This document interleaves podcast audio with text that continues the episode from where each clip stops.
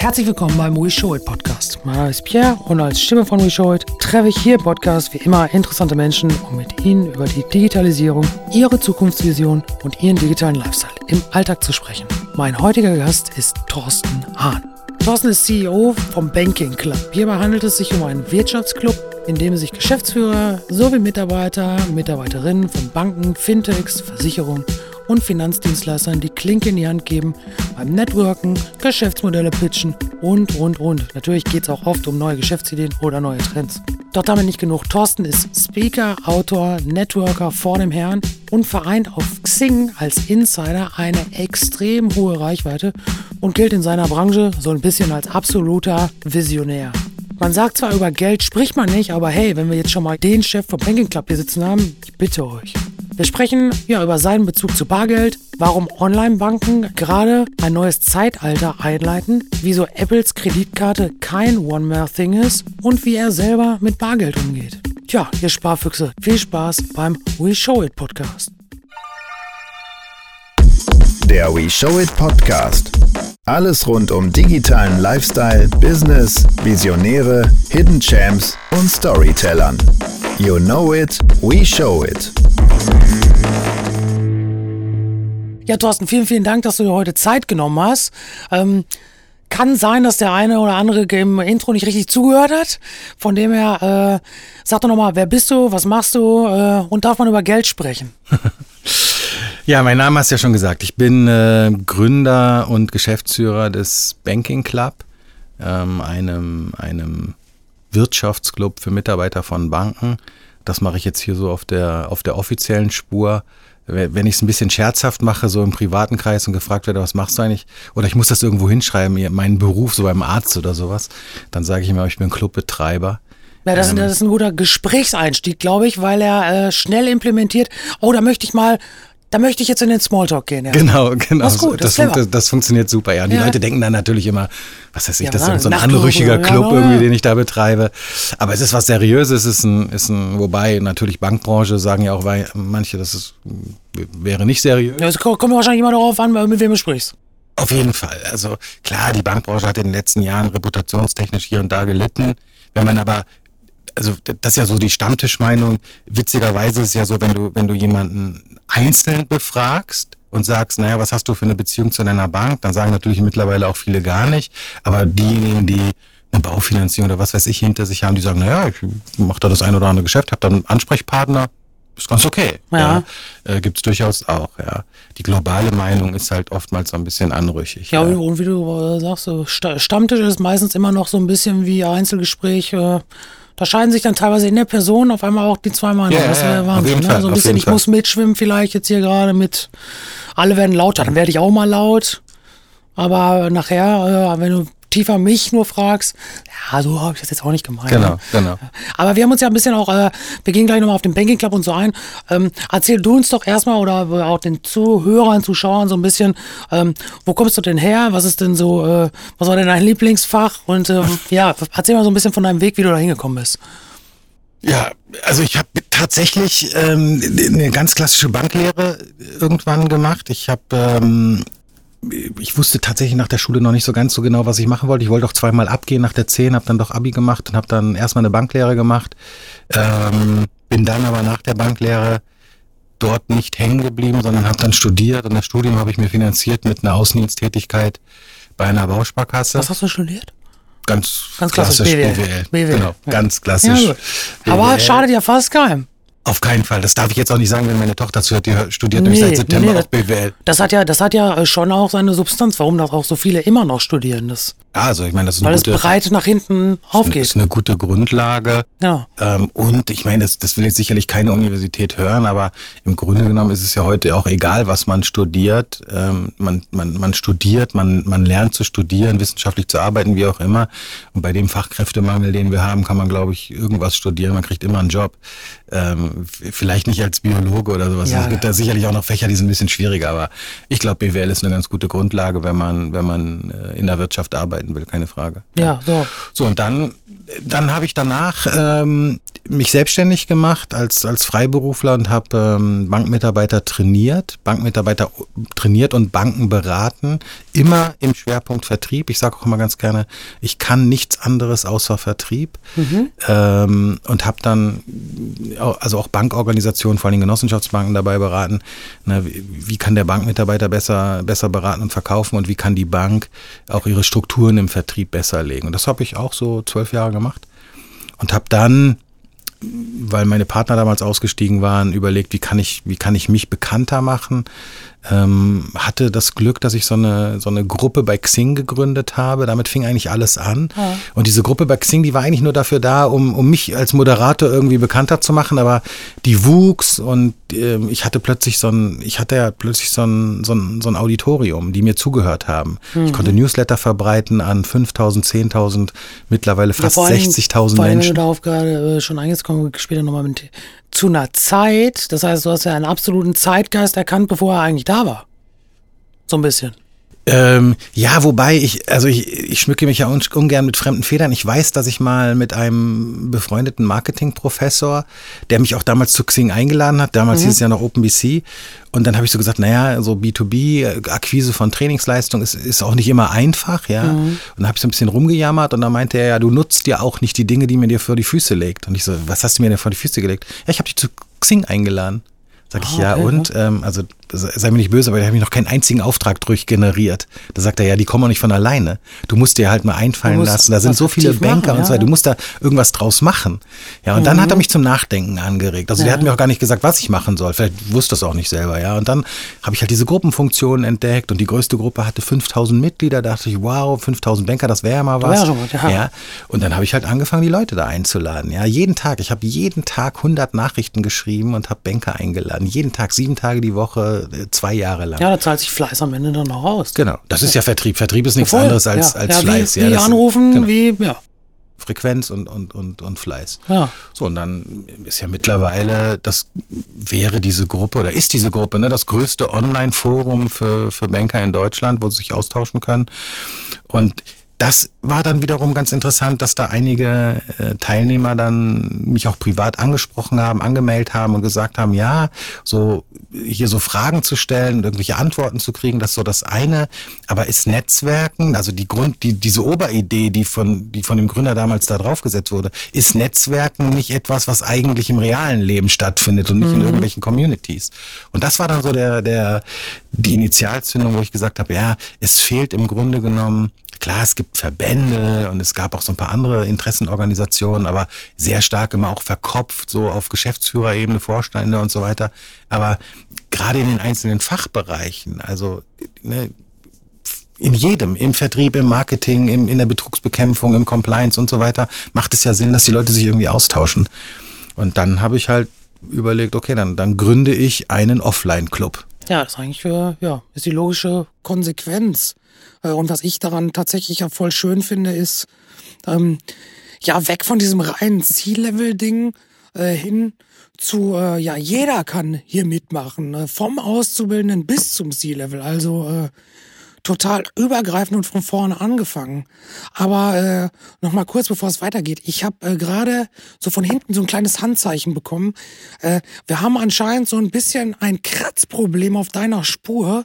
Äh, ich hoffe, wir können das... Äh, ja, schnellstmöglich beheben. Also äh, falls ihr das hört und so, lasst euch nicht äh, davon ablenken. Äh, die Inhalte von Thorsten bleiben natürlich spannend äh, und wir sind natürlich technisch äh, weiter dabei. Aber äh, ja, Thorsten, äh, weiter. Ähm also genau das, aber gut, dass du das sagst. Also ich habe auch immer gesagt, also wir lassen tatsächlich, wir haben eine Junior-Mitgliedschaft, wir lassen tatsächlich die Auszubildenden oder, oder auch Studenten ähm, rein. Natürlich lassen wir auch Vorstände rein, die interviewen wir auch, mit denen reden wir ja auch. Ähm, aber wir lassen jeden rein. Ich habe auch immer gesagt, ich lasse auch den Hausmeister rein. Die kommen jetzt nicht unbedingt ja, ja, nein, in der klar. Masse, ja, weil sie nicht der Netzwerker sind. Die haben auch noch nicht den, den, den Bedarf, sich fachlich auszutauschen. Das wächst ja so ein bisschen. Aber ich bin tatsächlich auch wegen dieser Einstellung ähm, am Anfang ausgelacht worden, dass das dann nicht funktionieren wird. Aber weil du gesagt hast, reden wir über Geld. Geld hat ja was mit für viele mit Rendite zu tun. Mhm. Ja, die ist jetzt in den letzten Jahren ja ein bisschen in den Keller gegangen mit sinkenden Zinsen. Aber Kontakte haben ja auch eine Rendite. Wenn du einen Kontakt, äh, der, der momentan Teamleiter ist, in deinem Netzwerk hast und du hast ihn da zehn Jahre und der macht nichts falsch, ist der halt mittlerweile Bereichsleiter. Das heißt, auch Kontakte haben sozusagen eine eigene ja. Netzwerkrendite und wachsen und dadurch wächst dein Netzwerk auch in der Qualität. Ja, und äh, da ist hier Word of Mouth, ne, Mund zu Mund. Äh, für jeden, der Geschäftsbetrieb, das braucht man dir nicht erklären. Als alter Vertriebler gibt es eh nichts Besseres als das gesprochene Wort von jemandem, der dich empfiehlt. Und wenn der in seiner Position, in seinem Werdegang wächst und du ihn zehn Jahre irgendwie begleitet hast, dann kommt der auch in seiner neuen Position auf dich zurück, aber er ist auf einmal viel mehr wert. Und dann reden wir wieder über Geld. Genau, genau. Ja. Exakt. Ja, ja. das stimmt.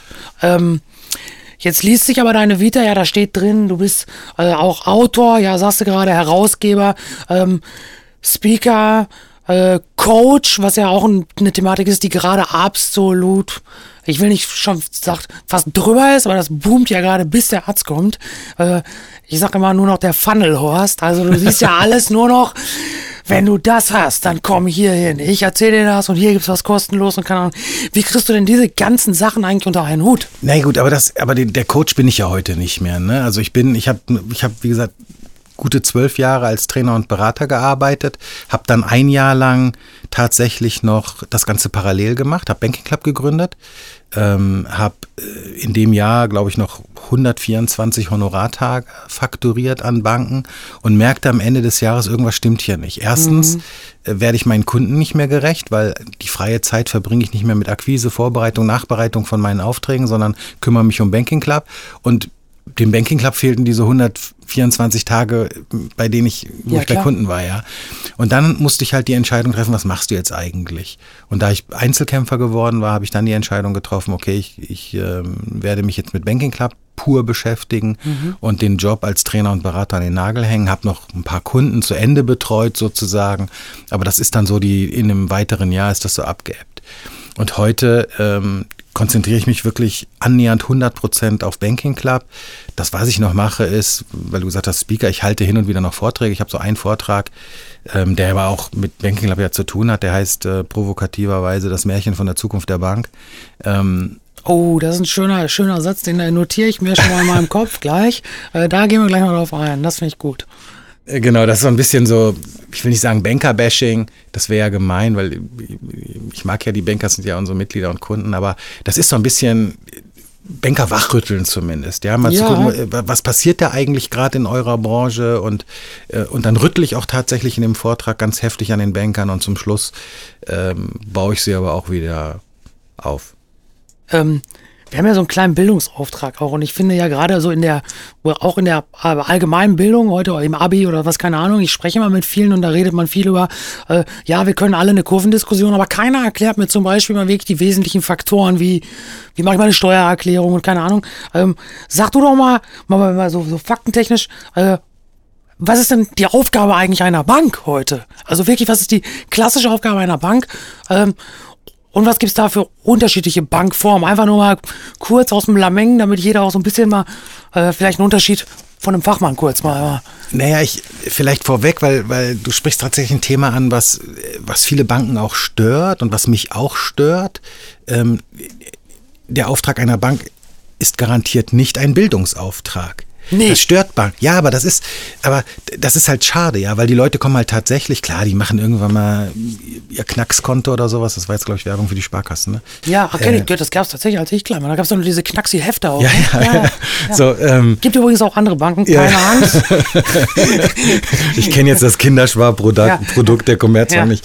Aber ja, irgendwann haben die, haben die Kinder irgendwie ihr Sparbuch oder kriegen wegen Einstellung 5 Euro oder was weiß ich geschenkt. Klar, Banken versuchen frühzeitig Kunden zu kriegen, aber auch da sage ich vielleicht noch was in, in, in einer kritischen Positionierung. Ähm, aber Banken haben halt Kunden, die keine Ahnung von Finanzen haben.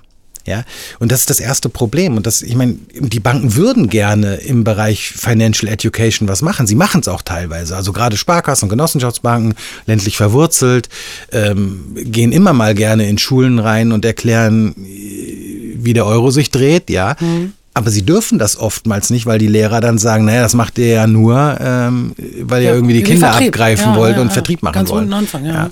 Aber ähm, ich meine, Banken haben die, haben die Aufgabe, äh, Geld zur Verfügung zu stellen und Kredite zu geben und Geld anzulegen, das vielleicht zu mehren. Manchmal klappt es nicht und dann hat der Kunde irgendwie, na, es gibt ja immer noch den bösen Spruch, bringen Sie uns ein großes Vermögen, wir machen daraus ein kleines.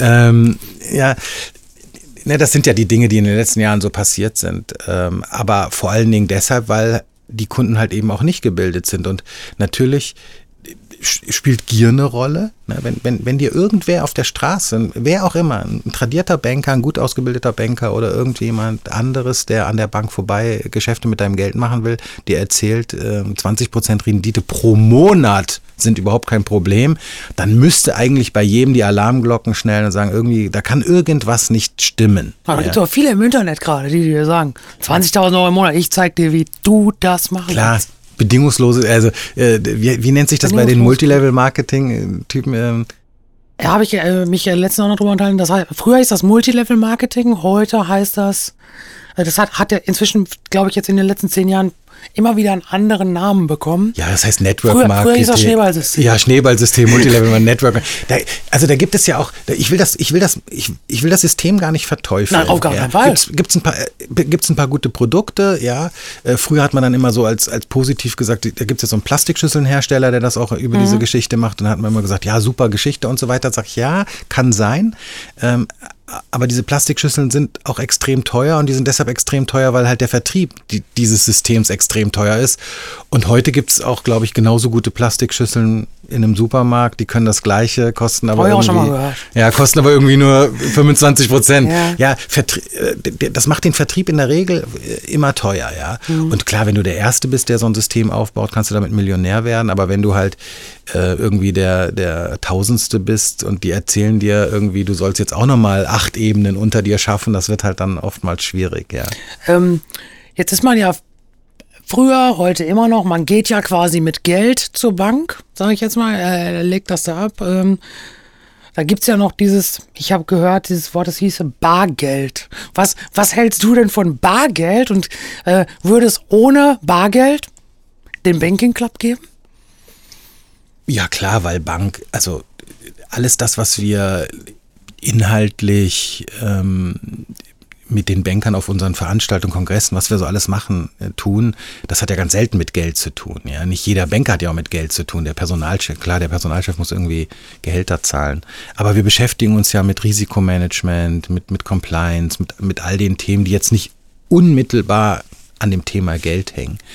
Und Bargeld, ja, ähm, ganz schwer. Also da schlagen wirklich viele Herzen in meiner Brust. Nicht Ich, nur ich wollte gerade überlegen, Ja, schwer. wo, wo, was, wie zahlst du denn am liebsten? Also am liebsten zahle ich tatsächlich. Ähm, äh, es kommt, ich muss sagen, es kommt auf den Betrag an, tatsächlich ja. noch, ja. Ich habe immer noch ein kleines bisschen Bargeld in der Tasche und wenn es schnell gehen soll, ähm, vielleicht auch, weil, weil wir, weil wir dazu nicht ausgebildet sind, weil das nicht so in unserem, in unserem, das ist nicht Gewohnheit, sagen, das zahlt man halt so ein, zwei, drei ne? Euro Genau. gerne mit Bargeld, ja. Das ist ja in anderen Ländern, in Frankreich, in London und sowas, da zahlst du auch 50 Cent mit einer Karte. sagen, also ich war, ich wollte gerade sagen, also als ich in New York war, äh, da gehe ich an einen Kohleautomaten, da gibt's nichts zum Einwerfen, da geht's Kreditkarte Genau. durchziehen und fertig. Zack, fertig. Am ja. Kohleautomaten, ja. ne? Ja. Mhm. Aber das hatte halt hier was mit Gebühren zu tun und so weiter, mit Margen, Lebensmittel und so weiter. Ähm, das ändert sich ja gerade, ja. Und dann, dann hat das natürlich auch was mit Geschwindigkeit zu tun, wenn so ein Bargeldvorgang ähm, extrem lange dauert, weil Authentifizierung, PIN eingeben, dann muss ich die suchen, Mhm. die habe ich auch auf irgendeinen Zettel geschrieben oder sowas. Nee, soll man nicht tun. Ähm, dann dann, dann ist das halt auch für den Händler oftmals nicht, nicht okay. Jetzt mit den, mit den neuen Zahlmethoden, das heißt irgendwie Kreditkarte nur dranhängen, weil die berührungslos ist oder das in Zukunft mit dem Smartphone zu machen, das ist natürlich schon ein Riesending. Das, das, das beschleunigt das. Die Händler erkennen ja auch, dass das Bargeld was mit, mit Hygiene zu tun hat, das Bargeld was mit, ich muss das irgendwie aufbereiten, wieder zur Bank bringen und so weiter. Also dieses, dieses elektronische Zahlen hat viele Vorteile. Und jetzt kommt das, das zweite Herz klar, wir sehen, in Schweden gibt es 95 Prozent äh, elektronische Zahlungen. Ähm, Bargeld hat natürlich auch so ein bisschen was mit Demokratie zu tun. Ja, weil elektronisches Zahlen kann immer überwacht werden und kann mitverfolgt werden und all diese Dinge. Und die Kritiker, äh, der Bargeldabschaffung. Die machen das nicht, weil sie sagen, ja, das ist so schön und wir haben tolle Münzen und was weiß ich, sondern die machen das vor allen Dingen, weil natürlich elektronische Zahlungen transparent sind. Und das ist halt immer die Frage, wollen wir das? Und wir werden es aber nicht verhindern, weil, weil wir brauchen das auch. Also da muss sich kein Politiker vorne auf die Bühne stellen und sagen, boah, wir schaffen Bargeld ab. Da muss auch nicht eine Bundesbank, die das ja auch immer wieder sagen, die sagen, nein, wir werden das nicht abschaffen und so. Das brauchen die gar nicht, sondern die, die Bequemlichkeit der Menschen mhm. wird automatisch dazu führen, dass immer weniger Bargeld. Ja, das glaube ich, das ist tatsächlich, ähm, wir befinden uns ja gerade einfach allgemein in diesem ganzen Digitalisierungsthema ähm, einfach in einer äh, auf der einen Seite schnellen Phase, auf der anderen Seite, was solche Themen angeht, vielleicht auch schleichenden Phase. Das ist ein bisschen auch, glaube ich, generationsabhängig. Ähm, ich sag mal, es, es wird ja jetzt, Kinder, die jetzt auf die Welt kommen und so, keine Ahnung, ähm, die haben ja einen ganz anderen Bezug auch direkt klar, von Anfang an zu klar, solchen Dingen. Klar. Von daher wird das, also ich weiß, ich kenne jetzt auch nicht, ich habe das nie so so 100% verfolgt, wie das sich in Schweden entwickelt hat, ja, aber da ist es nun mal so und das das das wird rüberschwappen. Ähm, klar diskutiert man dann immer über so Henne und Ei Probleme, ne? muss muss halt erst das Terminal da sein oder dann die Karte oder was auch immer, aber das sind halt überall schleichende Prozesse, die gehen immer so so so schrittweise weiter und das sieht man ja hier auch bei uns in Deutschland, ja, dass die dass die Bargeldnutzung zwar jetzt nicht exponentiell runtergeht, mhm. aber sie geht sukzessive zurück. Aber warum glaubst du denn zum Beispiel, dass, äh, also du sagst gerade, in, in Schweden werden 95 Prozent äh, quasi digital bezahlt, in, äh, in Asien, in China werden äh, fast 70 Prozent äh, über einen Chat bezahlt. Äh, Google Pay, Apple Pay, NFC, Krypto. Ich habe ja Läden erlebt, da kannst du inzwischen mit Alipay bezahlen, mit allem Pipapo. Warum ist denn sowohl in der Zahlungsmodalität, Abwicklung und auch in der Entwicklung von solchen Produkten, warum ist denn da Deutschland so hinten? Warum halten die sich dann doch noch so viel fest an, an dem Bargeld? Warum ist das nicht, nicht so weit fortgeschritten wie halt in den anderen Ländern? Was ist da deine Meinung zu? Warum ist das so? Also ganz schwierig. Also, nee, nee, ist es, nicht, es gibt ja keine schwierigen Fragen. Das ist ja keine Wissenschaft, nur einmal nur. Ne, einmal ist es Tradition sicherlich, ja, also weil wir immer schon viel Bargeldnutzung haben. Ähm, und wir sind ja auch, ähm, klar, wir haben, wir haben auch Karten. Ja, wir, haben, wir haben diese alte Scheckkarte, EC-Karte, mhm. Girocard. Ähm, und bei uns ist ja auch die Kreditkartennutzung anders als in anderen Ländern. Aber eben nicht, weil die Leute kein Plastikgeld mögen, sondern weil es halt einfach eine andere Karte gab. Mhm. Aber sie dann halt auch nicht überall akzeptiert wurde. Wir haben ja auch ein, ein, anderes Gebührenmodell als in anderen Ländern. Ja. Klar, wenn du, wenn du im Lebensmitteleinzelhandel eine Marge von irgendwie drei bis fünf Prozent hast und sollst zehn Prozent Kreditkartengebühren abführen, dass ja, das nicht funktioniert, auf, ne? geht die Rechnung nicht auf. Dann lassen die Händler halt die Finger davon. Und jetzt, wo sich die Gebühren dramatisch geändert haben, ich hätte damals schon gesagt, das hätte man anders machen müssen. Man hat ja, man hat ja über diese sogenannte Geldkarte das versucht zu egalisieren, ja, ja, indem man Auflagen. halt sagt, okay, man hat, aber das haben die Leute nicht verstanden.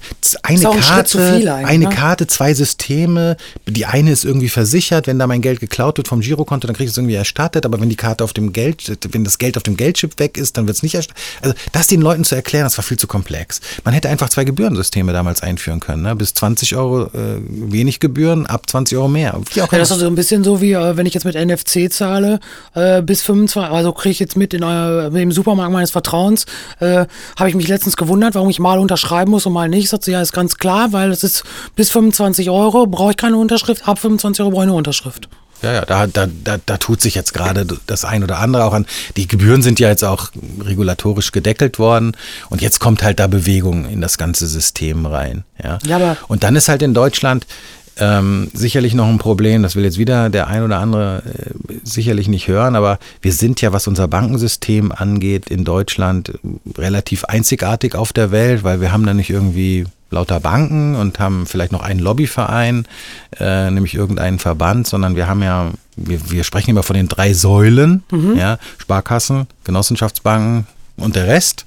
Da, da, haben wir sie vom Anfang angesprochen, was gibt es denn für Banken? Okay, da haben wir schon mal die drei Säulen, das ist schon mal gut. Ja, aber, aber jetzt geht es ja weiter.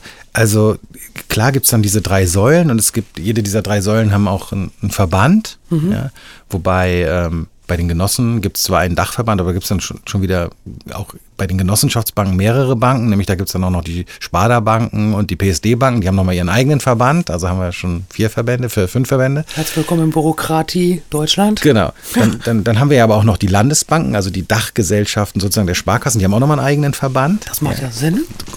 Und, also, und, die, und die Verbände haben auch noch einen Verband. Nee, ja, ja, ja, im Grunde genommen, ja, das ist genau das Problem. Die, die, die vier großen Verbände haben zumindest nochmal so eine Art Hülle, so eine Interessenvereinigung, die heißt DK, Deutsche Kreditwirtschaft. Also nicht okay. als, als, als Sammelbegriff für die deutsche Kreditwirtschaft, sondern das ist so eine, also das ist nochmal so ein Zusammenschluss, so eine Gremienarbeit. Ähm, und da werden dann so Infrastrukturfragen geklärt oder, oder Standardisierungen mhm. geklärt, mhm. wie, da wird aber auch darüber diskutiert, jetzt wird es ein bisschen despektierlich, da wird dann wochenlang darüber diskutiert, bei der Einführung von SEPA äh, braucht man ja trotzdem irgendwie noch so einen Überweisungsträger, also so ein Blatt Papier, wo, wo man irgendwie mhm. irgendeinen Empfänger eintragen kann, Zalando, ja, ja. IBAN-Nummer und so weiter. Und da gibt es ja zwischen jedem Eingabefeld so, ein, so, ein, so einen Balken. Ja. ja. Und dann wird darüber gestritten, wie, wie breit dieser Balken sein soll. Ja, weil ja. Je, jede Bank hat das hat andere Systeme und, und, da muss man dann irgendwie so einen einheitlichen Nenner finden. Okay, ja. aber dann wissen, da wissen wir auf jeden Fall, das sind die Probleme. Das sind die Probleme. genau. ja. So, und das wird dann in, in so einer DK, Deutsche Kreditwirtschaft, geklärt. Mhm. Und nochmal, ne, drei Säulen, aber Landesbanken sind nicht schon vier und dann haben wir ja auch noch Leasinggesellschaften, Bausparkassen und so weiter. Die haben übrigens auch nochmal Kapitalanlagegesellschaften, haben auch nochmal eigene Verbände. Mhm. Also theoretisch haben wir sogar gar nicht drei Säulen, sondern wir haben ganz viele Säulen innerhalb der Bankbranche und das macht deutsches Banking gerade so was, was Infrastrukturfragen angeht, aus meiner Sicht, ich bin ja nur so ein kleiner Zaungast, ja, äh, und ich weiß, dass jetzt äh, alle Verbandsmitarbeiter mit den Hufen scharren, äh, das macht schwierig. Ja. Aber, sie sind, aber sie sind ja auch äh, sowohl vor als auch nach, dem, äh, nach der Aufzeichnung herzlich eingeladen in den Banking Club und können das dann mit genau, dir Die können das gerne weiter mit mir ausdiskutieren. Ja, wir, sind, wir sind nicht müde, äh, diese Themen zu diskutieren. Und wir müssen sie dringend diskutieren. Ja, klar. Weil ist, alle reden von digitaler Transformation. Das ist ja ein Begriff, der kommt bei einem Banker schwer an, weil, weil das ist ein bisschen Buzzword-Bingo auch einfach erstmal, ne? Ja, und Bank ist digital. Also ich meine, ich, ich bin, ich habe vor 30 Jahren meine, meine, mein, mein Leben in der Bankbranche sozusagen begonnen. Dieses mhm. Jahr ist es ist mein, der Beginn meiner Ausbildung 30 ja. Jahre her. Da war Bank digital. Ja. Ja, da war Bank schon digital. So, jetzt, jetzt sagst du jemandem, der 30 Jahre in einem Unternehmen war, klar, die hatten, die hatten auch, die, die hatten irgendwie Büros und Schreibtische und ja, ja früher gab es noch Schecks, die man noch genehmigen musste auf dem Blatt Papier. Also Bank ist seit 30 Jahren digital. Und jetzt sagst du jemandem, der seit 30 Jahren in einer relativ digitalisierten Branche ist, sagst du, Digi du musst dich digital du musst dich digital transformieren. Dann denkt er, hä, was willst du? Online-Banking ist 30 Jahre alt. Das hieß ja. damals nur BTX, konnte das gleiche, was Online-Banking heute kann. Ja. Also das ist schon mal relativ schwierig. Und das andere Buzzword ist äh, Disruption. Ja, ja. ja und darüber reden wir aber jetzt auch schon seit irgendwie über zehn Jahren. Und da passiert ja relativ wenig. Klar, es fusionieren ein paar Banken und der einen geht es ein bisschen besser und der anderen geht es ein bisschen schlechter. Aber die denken sich alle, was wollt ihr eigentlich? Bank wird immer da sein. Äh, und die Fintechs haben es nicht geschafft, uns zu disruptieren. Wer soll denn da kommen? Und ich glaube schon, dass da jetzt welche kommen. Und mhm. zwar die, die wir lange nicht auf dem Radar hatten. Weil Apple, Google, Facebook, und wie ja, sie ja. alle heißen, Amazon vor allen Dingen, die halte ich an. Die steigen ich ins an, Payment rein. Ja, steigen ins Payment, nicht nur ins Payment. Amazon vergibt Händlerkredite. Ja, keiner kennt Händler besser als Amazon. Wenn so, ein, wenn so ein armer Firmenkundenberater einer Bank vom Kunden eingeladen wird, um sich mal das Lager anzugucken, dann, dann geht er in so ein Lager rein und was sagt er dann? Ja, ja, tolles Lager, wunderbar, ja, ja genau. tolle Kartons. Aber der weiß nichts über den Warenumschlag, der weiß nicht, wie lange da die Ware rumliegt, der weiß nicht, was der damit verdient und so weiter und so fort. Amazon, bei den angeschlossenen Händlern von Amazon, die, die ihren kompletten äh, äh, Lieferprozess über Amazon abwickeln. Weiß Amazon, Alles. wann Ware kommt, wann die bezahlt wird, wie schnell sie bezahlt wird. Und wenn dann ein Händler sagt, ich brauche einen Saisonkredit, dann sagt Amazon, ja, kein Problem. Ich weiß ja, dass du ein guter Händler bist. Ja, genau. Ja, kannst haben, was du willst. Ja, weil die halt die Transparenz haben, weil sie es halt äh, von vorne bis hinten schon begleitet haben und deswegen sofort in Time beurteilen können, im Gegensatz zu dem Bankberater, zu dem ich gehe, wahrscheinlich und sage, ich hätte gerne einen Kredit, dann muss der mir erstmal glauben, was ich ihm da vorlege, erzähle. Aber Amazon, zum Beispiel Amazon oder die anderen, können aufgrund ihrer Datenstrukturen so ja tatsächlich in Time gucken, äh, ist der kreditwürdig oder nicht. Genau. Und deswegen können sie ja eigentlich sogar fast eine fundiertere Sofortentscheidung treffen. Klar. So, und das ist ja für die auch dann viel einfacher zu rechnen. Eben. Ja, also und, und und von daher muss man schon über all das, was, was in unserer Bankbranche passiert, ähm, muss man dringend reden ähm, und gucken, wie können Banken da in Zukunft noch mitspielen? Weil wir wollen ja sicherlich nicht, dass die, dass unsere Banken hier in Deutschland nur noch sozusagen die Service-Provider der, mhm. der, der Technologie im Hintergrund sind. Ja, dann, dann wird sich unsere Bankbranche arg minimieren. Ja, du hast gerade die Fintechs angesprochen, aber wie, wie fühlt sich das denn, äh, oder ich sag mal, ich spreche ja jetzt hier nicht mit dem Banker, sondern aber du, du hast ja zum Glück einen, einen, guten Einblick, weil du ja alle, alle vereinst. Wie ist denn da so deine Meinung? Ähm, wie wird darüber gesprochen? Äh, über, äh, ich sag jetzt mal, äh, Fintech, äh, neue Bankmodelle, ähm, andere Dienstleister, ähm, ganz neue Rechtevergabe auch. Also ich sag jetzt mal, angefangen von irgendwelchen Online-Banken, reinen Online-Banken und so. Wie fühlt sich das so in der Szene an? Vielleicht auch gerade bei der alten Garde? Der, das ist ja genau der Punkt. Ne? Die Fintechs gibt's ja schon relativ lange. Ich weiß, dass wir irgendwann mal ähm, als es, es gibt so ein Veranstaltungsformat, das heißt Finowait. Er ist in Amerika geboren worden und die kamen dann zum ersten Mal nach Europa, nämlich nach London. Und da haben wir gesagt, huhu, da müssen wir auch mal eine Veranstaltung zumachen. Bei uns heißt das dann Innovations for Banks. Mhm. Und auf der Finovate in Amerika wurden so, da wurde Mint vorgestellt, also so ein, so ein, so ein, so ein Aggregieren von Konten für den, für den User, wenn er mehrere Bankverbindungen hat, um dann seine Finanzen zu mhm. planen, mhm. aber daraus dann auch einkaufen zu können und so weiter. Und viele andere Dinge wurden da vorgestellt. Und wir wollten dann auch sowas machen und haben dann festgestellt, in Deutschland gibt es sowas gar nicht. Also es gibt noch gar nicht diese, diese Internet- Banking Service Anbieter. Mhm. So. Und mit der Finovate in London ist dann aber so ein Hype entstanden. Ja, da haben dann natürlich viele auch Copycats ge gebaut, die, die, ne, die Sambas und wer auch alles. Ähm, und dann ist das Thema so langsam ins Rollen gekommen. Und die standen ja wirklich in London auf den, auf den Stühlen und Tischen und haben gesagt, wir machen die Banken platt. So. Das ist ja was, was man immer noch liest. Ja, na, aber, aber ist natürlich auch ist natürlich auch eine Marketingaussage erstmal. Punkt. Eben. Und das haben sie aber ja nicht geschafft, ne, weil weil nach dem es gibt ja ein, ein großes Gap zwischen den Fintechs, wobei ich nenne sie immer Fintech Startups, weil jetzt mittlerweile ja, ja. ist ja also auch ein deutscher Bankvertreter hat letzter gesagt, er ist ja ein Fintech. Ähm, ja. ja. weil Fintech heißt ja Finanzen und Technik und ja, genau. wir haben gerade gesagt 30 ja, Jahre Buzzword digital. Halt, ne? Er ist ein Buzzword, ja. Also deshalb nenne ich sie immer Fintech Startups. Und ähm, da ist ja bei vielen dann doch Ernüchterung eingetreten, weil sie zwar pfiffige Services gebaut haben, die wirklich mal vom Kunden gedacht ähm, Dinge anders machen, als es tradierte Banken machen, aber sie hatten halt den Kundenzugang nicht. Mhm. So. Und dann kam ja eine lange Zeit der, der Kuschelphase, wo halt Fintechs mit Banken kooperiert haben und Banken deren Services in ihre Online-Strukturen ja, integriert haben. Mhm. So. Und, und jetzt kommt halt die Konsolidierung. Die eine oder andere Bank kauft ein Fintech, das eine oder andere Fintech verschwindet vom Markt und wird konsolidiert, gerade im Payment-Bereich, P2P-Zahlungen und so weiter und so fort.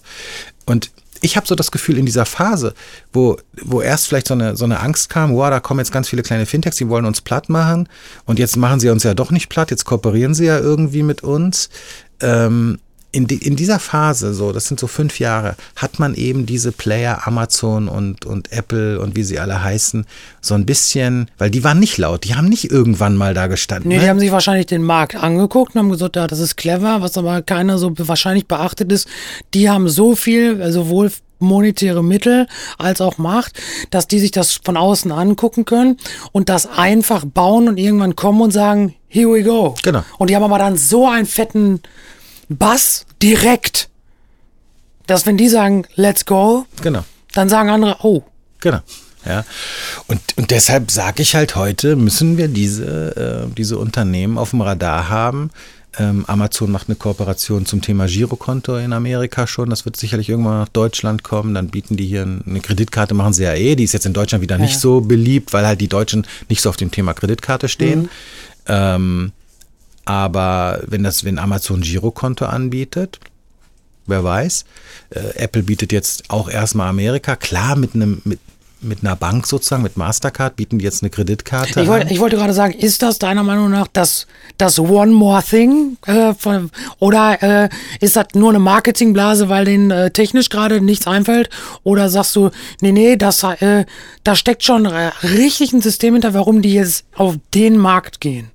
Ja, das ist vor allen Dingen, also was ich klar, die ist jetzt irgendwie ohne, ohne Bedruckung und so weiter. Ja, das, aber ist- das ist erstmal Optik, das ist Apple, okay, das ist ein Marketing. Gag, das ist ein Gag, weil sie wollen halt nicht, dass die Leute mit dieser physischen Karte rumspazieren, sondern das soll Eigentlich ja wollen sie Apple im, Pay werden. Genau, das soll ja im Apple Pay, im, im Handy sein. Ja. Das ist ja erstmal auch eine gute Sache, ja.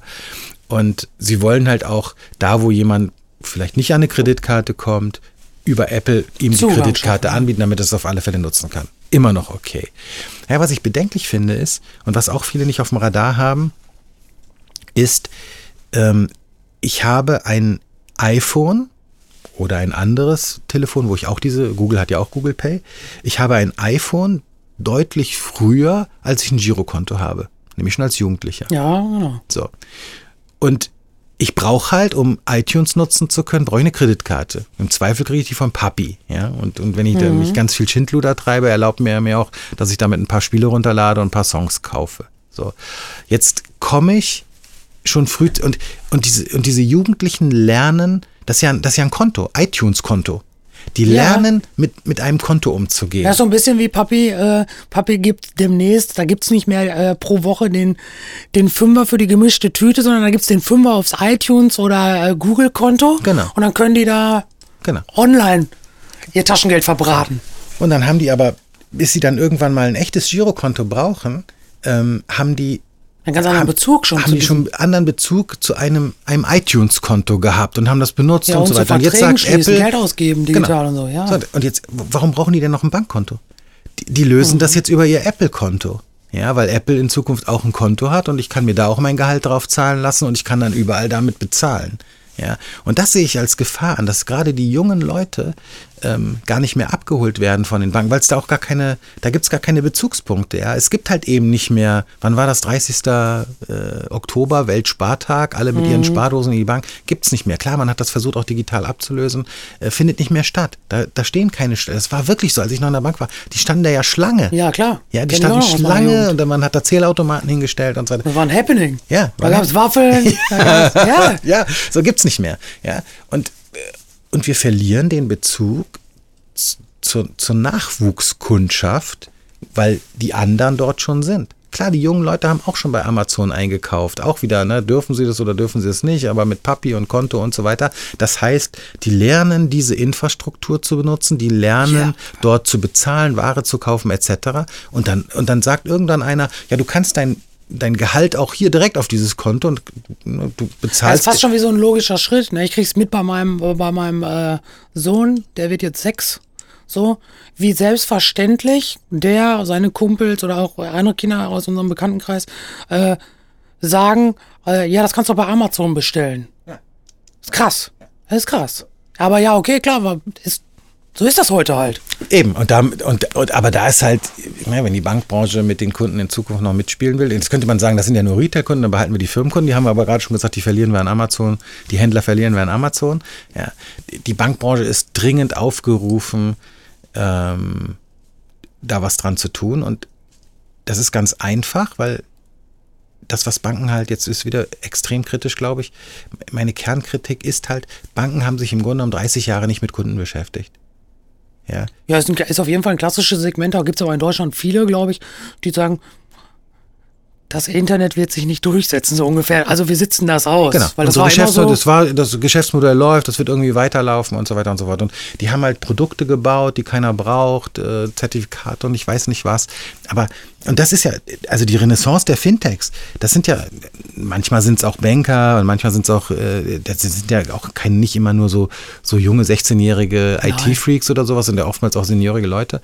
Ähm, aber die haben, die, die Mechanik von einem Fintech-Startup ist ja oftmals, ich habe ein Problem, was mit Geld zu tun hat und es nervt mich und das müsste man doch anders machen an einem gründlichen Fintech-Startup. So. Und so denken aber die Banken nicht. Die Banken äh, haben so nicht aus Kundensicht gedacht und das hätten sie viel früher tun das ist das, müssen. was du meinst mit Disruption, die dann auf der Ebene nicht stattfindet in den klassischen Bankköpfen, sage ich jetzt mal. Ne? Ja, und das ist in anderen Industrien. Ich meine, guck mal, ich meine, eine lange Zeit ähm, gab es in einem Automobil, auch in einem gehobenen Mittelklasse-Automobil, gab es den Kosmetikspiegel nur auf der Fahrerseite. Äh, nur auf der Beifahrerseite, Entschuldigung, stimmt. nur auf der Beifahrerseite. Ja, aber klar, ist ja logisch, man soll ja nicht während der Fahrt Mhm. sich schminken.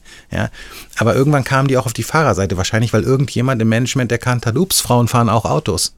Ja, Ja, aber das, ne, Mich wundert das eigentlich, dass noch keiner irgendwie auf die Idee kam, da irgendwie eine Selfie-Halterung äh, oben reinzubauen und keine Ahnung, damit sie die ganzen Instagrammer äh, sich beim Autofahren auch noch filmen können. Ja. Keine Ahnung, ne? Ja. Ähm, Aber die denken zumindest, also klar, jetzt könnte man wieder mit, mit dem Mobilitätskonzept und mit dem, mit dem Antriebskonzept äh, rumdiskutieren, aber die Automobilindustrie hat zumindest was, was Fahrspaß, Fahrerlebnis, Bedienkomfort und so weiter angeht, haben die sich mit ihren Kunden auseinandergesetzt. Mhm. Ja, und das hat halt die Bankbranche in den letzten Jahren ich weiß, viele, ne, in den Broschüren steht es auch drin, bei uns steht der Kunde im Mittelpunkt, ja, und solche ja, gut, Scherze. Das steht, das steht bei jedem auf der Webseite, ja, egal welcher Dienstleister. Leere Worthülse, absolut leere Worthülse. Ja. Ich habe was gelesen, äh, ich würde noch ganz kurz gerne bei diesem Thema Kreditkarte und Apple bleiben. Ich habe äh, da nämlich gelesen, äh, irgendwo hat irgendjemand ein Statement zugegeben, das fand ich spannend, nur mal zum drüber nachdenken, der gesagt hat, dass Apple die Kreditkarte einführt, ist der logische, äh, also ist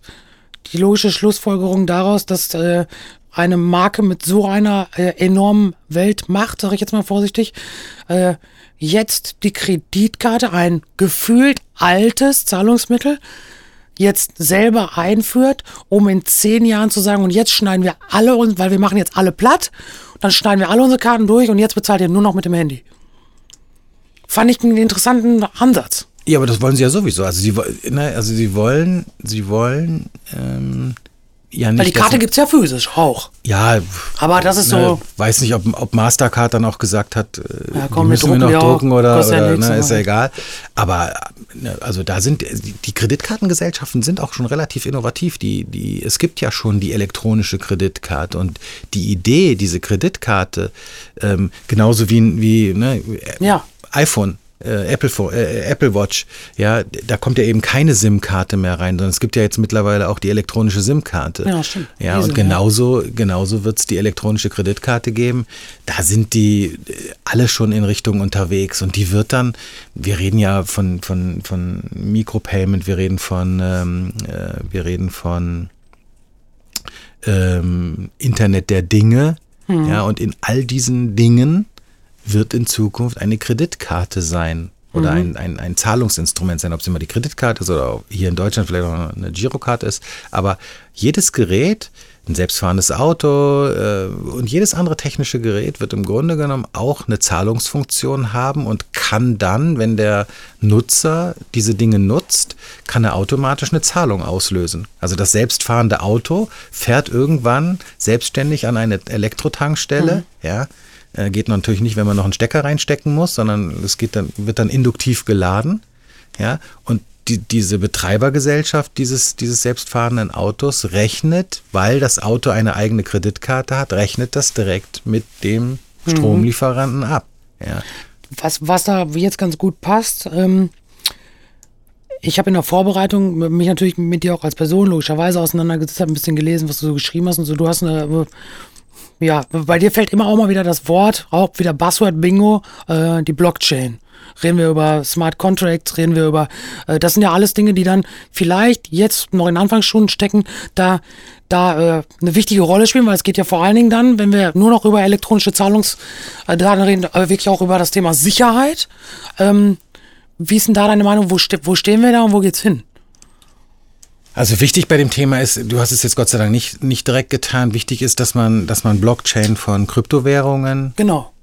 entkoppelt. Das ist ein Teil davon, worüber die meisten das genau. kennen. Das sind erstmal zwei völlig verschiedene Dinge. Das genau. eine ist eine Währung und, und halt eine elektronische Währung und das andere ist ein, ist ein, ist ein technisches Modell, ähm, sagen wir mal, Werten zu, Werte ja. zu übertragen. So. Genau. Und ähm, ich denke schon, dass die Blockchain sicherlich nicht in der, in der technischen Ausgestaltung ähm, in der, in der ursprünglichen technischen Ausgestaltung ist ja, ist ja gerade zehn Jahre geworden, das muss man sich mal reinziehen. Also die Blockchain ja. ist zehn Jahre alt geworden, das haben die meisten gar nicht auf dem Rad. Ja, ja, ja, ja. Und die hat sich weiterentwickelt, aber die hat ja auch technische Restriktionen. Ähm, na, da wird dann immer gesagt, ja, man kann irgendwie äh, nachverfolgen, wer hat da wen übertragen und so weiter und so fort, also Transparenz und ja, so weiter. Und dann wird erzählt, ja, das müsste man doch in der Supply Chain der Automobilindustrie oder der Fertigungsindustrie einbauen. Ja, aber VW will gar nicht, dass die ganzen Prozesse und die Bezahlungen transparent sind. Mhm. Das heißt, da, da kann man zwar schon Blockchain einsetzen, aber nicht mit diesem Transparent Transparenzmodus. Ja, das ist ja, glaube ich, sowieso auch was, äh, dass Leute, die sich damit so ein bisschen äh, auseinandersetzen, gerade von außen, die vielleicht gar nicht äh, in so einem Segment unterwegs sind, wie du den gerade geschildert hast, ähm, von außen ist immer einfach zu sagen, ja, erzähl mir doch immer alles. Ja, aber so funktioniert ja unsere Welt auch irgendwie nicht.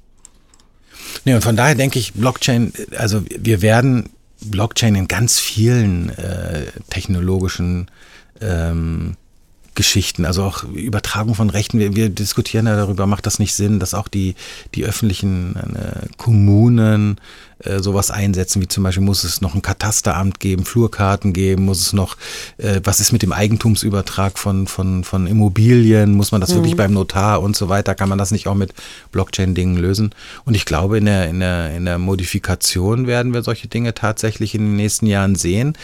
Man muss aber auch sagen, dass, dass viele Firmen, auch Banken an, an Blockchain-Themen geforscht haben, wo die Blockchain halt auch tatsächlich das falsche. Ich wollte sagen, ich glaube, ich glaub, das ist, äh, also das ging mir in den letzten zwei Jahren so, wenn ich da so auf dem Thema irgendwie mal unterwegs war, rumgedoktert äh, habe und mich selber damit befasst habe, dass total viel, wie so alle Buzzwords in diesem digitalen Kosmos, äh, manchmal so omnipräsent sind, dass dann ganz schnell die Leute auch sagen, ja, das musst du doch mit einer Blockchain machen, das musst du doch, und das ist so, das ist so, wie alle sagen, ja, transformiert euch. Das ist so ein bisschen ja. so, ja, schmeiß ich einfach mal rein, wird schon passen, der passt aber oftmals entweder gar nicht oder wie du sagst, ja, aber ganz anders, als du das jetzt eigentlich verstehen würdest. Ich meine damit was ganz anderes. Ist erstmal so ein Buzzword rein, ja, löst das doch mit einer Blockchain. Genau, genau. So, ne? genau. Ja. Aber, es, aber, aber ich glaube, alle großen Banken forschen an dem Thema haben da, haben da Teams äh, gegründet, auch teilweise interdisziplinäre Teams. Ähm, und das ist richtig und gut. Und dann muss man halt gucken, muss man halt auch wirklich kritisch würdigen, ähm, welches Thema kann ich da aufsetzen und welches Thema kann ich da halt eben nicht aufsetzen. Jetzt habe ich in den, äh, aber wo wir beim Thema Sicherheit sind, jetzt habe ich in den letzten äh, Tagen äh, durch auch einen Bekannten, der mir eine Story erzählt hat, äh, der da Probleme hatte mit, ähm, der hat bei einem Ebay-Händler etwas gekauft, äh, alles wie immer, äh, Geld überwiesen äh, an ein Konto einer reinen Online-Bank. Ähm, Geld ist weg, Konto gibt's nicht mehr, ganz schnell. Ähm, weil da, äh, dann habe ich mich ein bisschen auch reingelesen und so, dass das wohl ein bisschen öfter vorkommt, dass, dass da schon auch noch gewisse Sicherheitslücken äh, immer wieder zum Tragen kommen durch dieses, äh, jeder kann ein Konto eröffnen, ohne, ich sag mal, wie das früher klassisch war, du musst in die Bank kommen, mir dich wirklich vorstellen, damit du dein Konto eröffnen kannst. Das lösen die Online-Banken logischerweise heute irgendwie anders. Ähm, ist das noch nicht ausgereift genug oder ähm, wie können solche Probleme denn entstehen oder vor allem, wie können die denn weggefedert werden? Weil immerhin haben die ja eine Lizenz bekommen, eine Bank sein zu dürfen. Kann ich jetzt sagen, ich möchte eine Bank aufmachen? Oder? Weil das ist ja schon äh, harter Tobak, sage ich jetzt mal. Nee, also äh, die BaFin wollte uns zum Beispiel noch nicht mal gestatten, Banking Club zu heißen, weil da kommen ja diese vier Buchstaben B, A, N, K in genau dieser Reihenfolge vor. Und wenn die in einem Firmennamen drin vorkommen, ähm, und das so aussieht, als wäre das eine Bank, dann darf das eben nicht jeder machen. Auch die Blutbank Bayern oder e.V., ja, die, die wird dann einmal von der BaFin nochmal überprüft, was sie da machen. Weil wenn du Bank bist, musst du, äh, dann, dann gibt es ein Gesetz für, nämlich das Kreditwesengesetz. Und du darfst halt nur Bank sein, wenn du, wenn du von der BaFin lizenziert wurdest.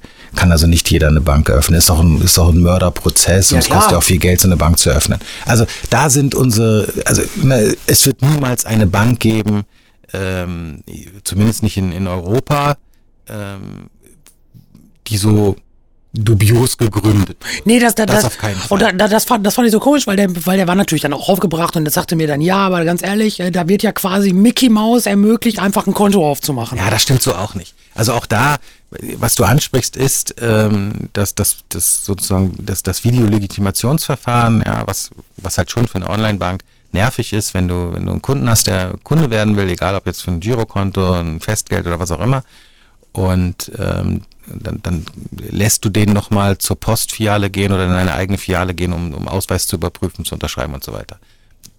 Gibt's halt ganz viele Offline-Prozesse und dann sagt halt der digitale Mensch immer, äh, Schick mir eine Kopie von deinem Ausweis und dann war's. Prozess unterbrochen, das, das, ne, das funktioniert so nicht. Und dann hast du auch keine gute Konvertierungsrate. Und darauf haben halt einige Anbieter jetzt dieses Videolegitimationsverfahren draufgesetzt, wo du dich am, am, am Bildschirm legitimierst. Ähm, und das ist erstmal gut und sicher und da wird der Ausweis überprüft. Mhm. Ähm, und das ist ja auch zugelassen. Also das ist nicht einfach so, dass die da jetzt irgendwie Spielchen machen, sondern Ähm, das ist durch den Gesetzgeber und die BaFin zugelassen als dem Gesetz entsprechendes Legitimationsverfahren. Das hilft aber, wenn man sich mit Betrug beschäftigt, dann hilft das ja nicht, dass, dass es Konten gibt, die ähm, illegale Zwecke verfolgen. Aber das gab's mit, aber Gab's das immer, hat, klar. Genau, das gab's immer. Und die, viele davon werden auch jetzt nicht unbedingt nur mit Videolegitimation gemacht. Wenn du, wenn du jemanden erpresst, ja, eröffne für mich ein Konto. Dann brauchst du auch keinen gefälschten Ausweis. Ja? Nee, aber das macht ja dann erpresst jemanden, Ja, ja, der hat einen offiziellen, bundesechten, super tollen Personalausweis, Ja. eröffnet damit ein Konto und da kann auch keiner jetzt was gegen machen. Das, ist, Nee. da, da, das Ja, riecht auch stimmt. nicht nach Illegalität. Aber dieses Konto wird jetzt für eine kurze Zeit benutzt, um damit zum Beispiel Warenbetrug zu begehen. Und danach wird es halt einfach wieder gekündigt. Ja. Mhm. Ja, aber jetzt das hängt das. genauso. Da sag ich mal, ko- konnte genau der gleiche Fall, den du gerade skizzierst. Ich kann auch jemanden, sag ich jetzt mal vorsichtig, bedrohen und dann geht der halt in die Bank und eröffnet sein Konto genauso. Genau, genau. Klar, der Typ ist natürlich ein armes Schwein, ja, weil, Ja, weil dessen klar. Adresse ist bekannt und den kann man jetzt ver- zurückverfolgen, aber die, die dahinter stehen, natürlich nicht, ja. Ja, das ist zum Beispiel der, ja das Ding, wenn wir Kreditkartenbetrug und so, das kennen wir ja alles. Der sagte dann halt, äh, klar, alles eingeschaltet, Polizei und Ebay und keine Ahnung, so.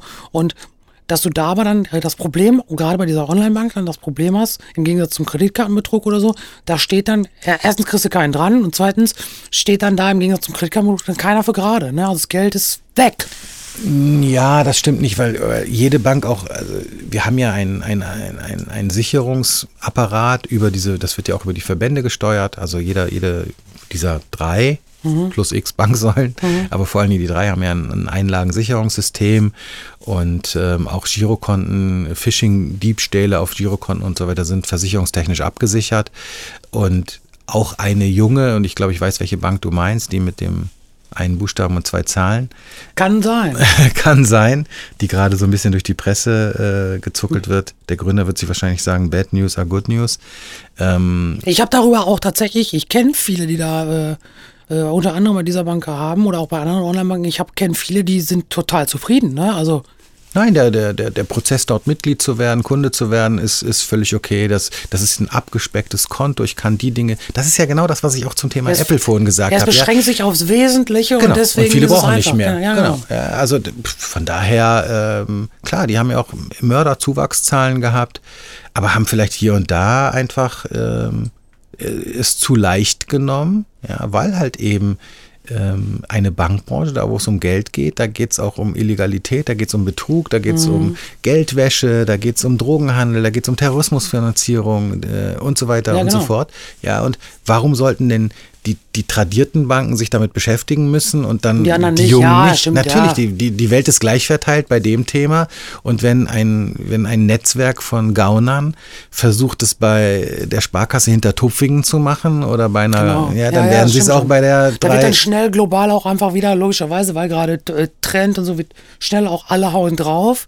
Ohne, sag ich jetzt mal, mit so einem Blick, wie du jetzt drauf gehst und sagst, ja, aber Leute, wenn wir mal ganz ehrlich sind, ähm, das Problem haben auch die klassischen Banken. Das ist einfach, warum Genau. soll das da anders sein? Nein, eben, ja. Und das hat sie, weiß jetzt nicht, ob sie es überholt hat, äh, will ich gar nicht sagen, aber klar, die haben jetzt einen auf den Deckel gekriegt und Sonderprüfung und so weiter und so fort. Und ähm, ich hoffe nicht übrigens, ähm, dass sich die tradierten Banken jetzt die Hände reiben und sagen, hehe, jetzt erwischt es die auch, weil, weil bei den tradierten Banken passiert das auch. klar. Ähm, und da ist eher in der Bankbranche Schulterschluss gefragt ähm, und, und alle gemeinsam müssen etwas daran tun, dass, dass diese Betrugsszenarien minimiert werden, weil letztlich zahlt sie auch der Kunde. Also klar, das ist alles versichert und so weiter, aber das, da stecken Versicherungsgebühren dahinter und das geht von den Erträgen runter und da, deshalb kostet dann halt ein Girokonto eine Gebühr Ja, oder ja. was auch immer, ja. Aber das heißt, das heißt aber, du, du sagst auf jeden Fall, nee, das hat nichts damit zu tun, dass die alle noch irgendwie grün hinter den Ohren sind, sondern nee, das ist einfach ein globales